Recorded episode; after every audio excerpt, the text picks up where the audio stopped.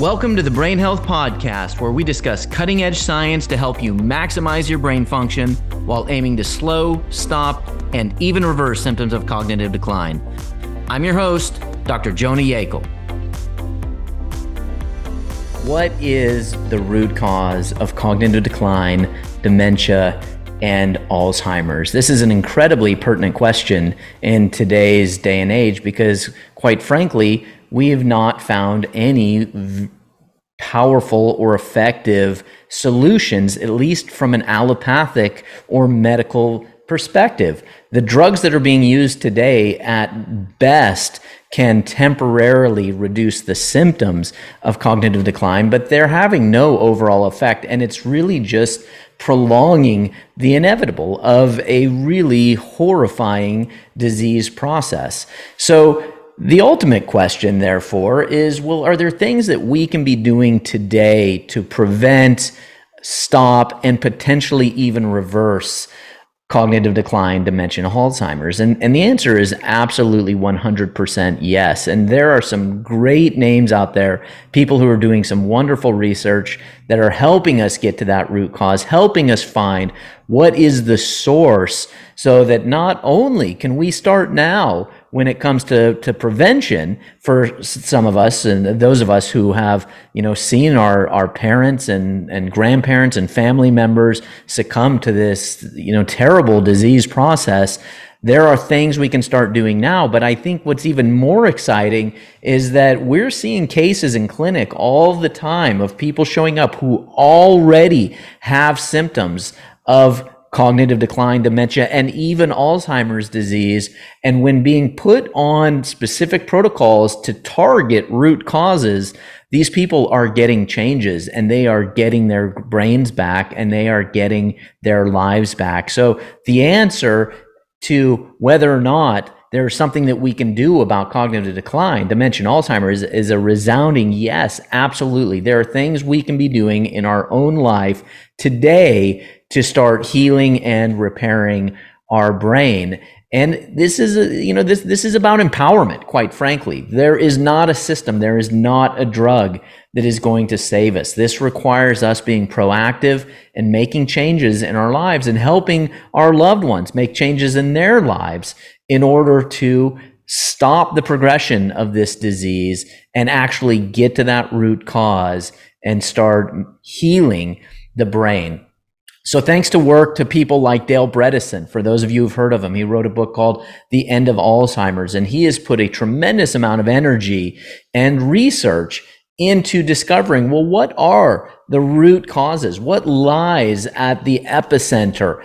And, you know, one of the things that's been learned over the years is again, there's no one thing that causes it. It is multifactorial. There can be a, number of different triggers each person is going to prevent different, uh, and they're going to show up with you know, obviously similar symptoms, but they could be showing up with different causes. So today we're going to talk about the six primary underlying root causes that drive dementia, cognitive decline, and even Alzheimer's. And in future podcasts, we're going to be diving into each one of these individually, and we're going to be talking about what you can be doing in your life today to start making changes that will immediately start impacting your brain health. So, number one, so the top seven root causes of cognitive decline, dementia, and Alzheimer's are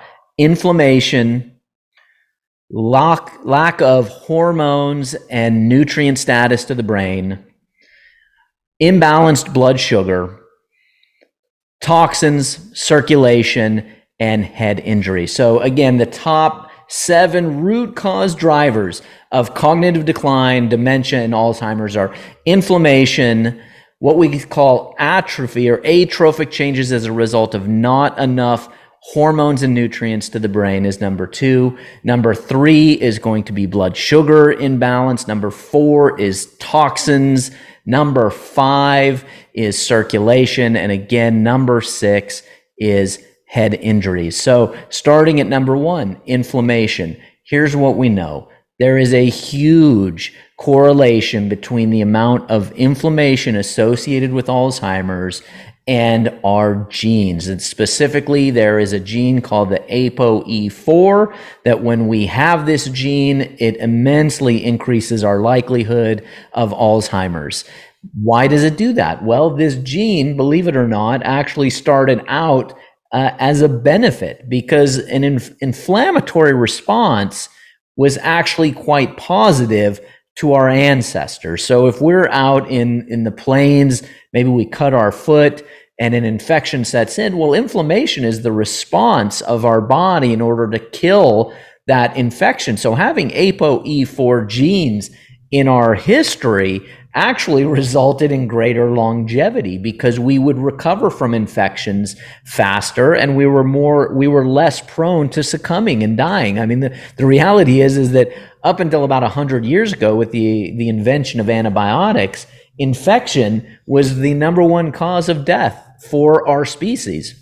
So having an apoe4 gene was incredibly important for our health, our recovery, our healing, and ultimately for our longevity, our survival depended on having this gene. So it's not so much that anybody is has has been um, cursed with having this gene. The reality is, is part of the reason you're here today might in fact be because this gene helped our ancestors get through more challenging times. The problem is, is that well, this gene, you know, we our ancestors were lucky if they made it to 70, 80, and 90 years old. Well, today that's that's a very you know that's a reality where the average uh, you know, the the average lifespan in our country is in the mid to upper 70s and early 80s for women. So we are outliving, outlasting our ancestors. And because of that, this gene that was so important in the past now lends to us having more inflammation. And of course, if you have uh, two strands of this gene, well, now uh, I, our, our likelihood of Alzheimer's goes up about 70%. So if you've got one, you're looking about 30%. If you've got two, it's going up about 70%. But this is not all bad news. Our genes are not inherently our destiny. And in fact, this inflammatory cause of Alzheimer's just so happens to be one of the easiest to address through lifestyle changes like diet and exercise and sleep and things of that nature, stress management, all of those things can dramatically reduce the inflammation in our body, even if we have a genetic predisposition. Keep in mind, genes don't work how we were taught that they work. We were once told that if you have the gene, you're going to have the outcome. Well, if you have the gene for heart disease, you're getting heart disease. If you have the gene for breast cancer, you're getting breast cancer. If you've got the gene for Alzheimer's, you're getting Alzheimer's. Well, we know that's not at all how genes work. It does, in fact, create a predisposition, but it does not, uh, by any means, create or determine our destiny. Genes can be turned on, genes can be turned off, and more or less, genes are actually turned up and turned down. And it is our lifestyle and our environment that determines the expression of these genes. So the good news is, is hey, if you've got the gene, well, now we know it's just about doubling down on an anti-inflammatory lifestyle, which we should all be focusing on anyway. So that's number one, inflammation. Number two has to do with hormone and nutrient status to the brain. So, of course, our brain needs building blocks, just like any tissue in our body. It is calling upon reserves in order to heal and repair and rebuild itself. And it needs very important nutrients and hormones. And this can be anything from sex hormones like testosterone and estrogen and progesterone to thyroid hormones, uh, to brain derived neurotrophic hormone, uh, to even vitamin D. And when we are depleted in any of these nutrients, when our brain goes calling, there is no nutrient to fill it in. And of course, if we don't have the supplies to build a brain, well, what's going to happen? It's eventually going to start breaking down. So, again, good news here is that if we can determine which hormones or nutrients the body is depleted of, then we can go ahead and step in and we can refill that supply of that hormone to the brain, thus slowing, stopping, and even reversing symptoms of cognitive decline. Type number three, blood sugar. So this has to do with our diet. Our brain can burn two things for fuel. It can bring, burn sugar for fuel. It can burn fat for fuel. And when we're burning fat for fuel, this is what we call ketosis. You've probably heard of a ketogenic diet, but when we burn fat for fuel, look, our bodies were designed to do this. Arguably, our culture, our people, our species evolved on a ketogenic like diet. It was it was very low carb. Uh, it, we we just did not have the access to carbohydrates then that we do now. And in fact, it's estimated that 200 years ago, the average American consumed about two pounds of sugar per year. And when I say sugar, that's the same thing as a carbohydrate. Well, fast forward to today, it's now estimated that the average American consumes about 150 pounds of sugar per year compared to two pounds 200 years ago. We have vastly changed the energy supply, the fuel supply to our body. It was not designed to burn this degree, this level of carbohydrates and you know 150 a year i mean that breaks down to we're consuming more sugar and carbohydrates in a year or in a week than our ancestors consumed in an entire year and the result of this again is inflammation these blood sugar imbalances damaged the brain. Unlike fat, which is actually quite brain protective, ketones have been shown to reduce brain inflammation. They've been shown to rebuild um, rebuild brains, to build neurons. So we cannot depend on our normal diet protecting us. We have to focus on diet and we have to balance blood sugar. Now, again, great piece of good news here is that blood sugar imbalance is completely reversible. And, uh, you know, contrary to popular belief, pre-diabetes and even type 2 diabetes are 100% reversible with proper lifestyle and dietary changes. So, so far, the top three causes of brain degeneration, cognitive decline, dementia, Alzheimer's, inflammation, uh, lack of hormones and nutrients, and blood sugar imbalance are all correctable. Number four is toxins. Let's face it, we don't live in the Garden of Eden anymore. We live in a highly toxic world. The foods we eat are covered with herbicides and pesticides and glyphosates, which have been shown to damage the brain. The air that we're breathing is filled with pollution nowadays, especially in cities. And there's now research that's coming out that's showing that people who live in urban areas are more likely to develop uh, cognitive decline, dementia, and Alzheimer's as a result of the air that we are breathing. Uh, toxicities such as exposures to plastics and heavy metals, and one that's hardly ever looked at that is a big part of my own healing and recovery from cognitive decline is exposure to biotoxins such as mold and bacteria that grow in water damaged buildings. You've probably heard of Lyme disease, another cause of cognitive decline and dementia. And now we're even hearing stories of COVID and its impact on the brain driving brain atrophy or the shrinking of the brain, causing uh, dementia, a biotoxin, mold, bacterias, and viruses like COVID. Again, the great news here is that when we get out of exposure and we detoxify from these things, we can actually start to heal and recover. Number five is circulation. And this seems obvious. Maybe you'd say it's a no brainer, but we clearly, we need circulation getting to our brain in order for our brain to function optimally. So again, whether we're even just trying to fine tune, like, can I optimize my brain function versus someone who's on the other end of the spectrum who is actually struggling to function and to maintain we need blood flow going to the brain and exercise has been shown to reduce and possibly be the number one most important factor in slowing stopping or reversing cognitive decline again regardless of causes making sure we're getting adequate amounts of circulation to the brain again great news this is something we can start doing at any time to start getting more circulation to the brain.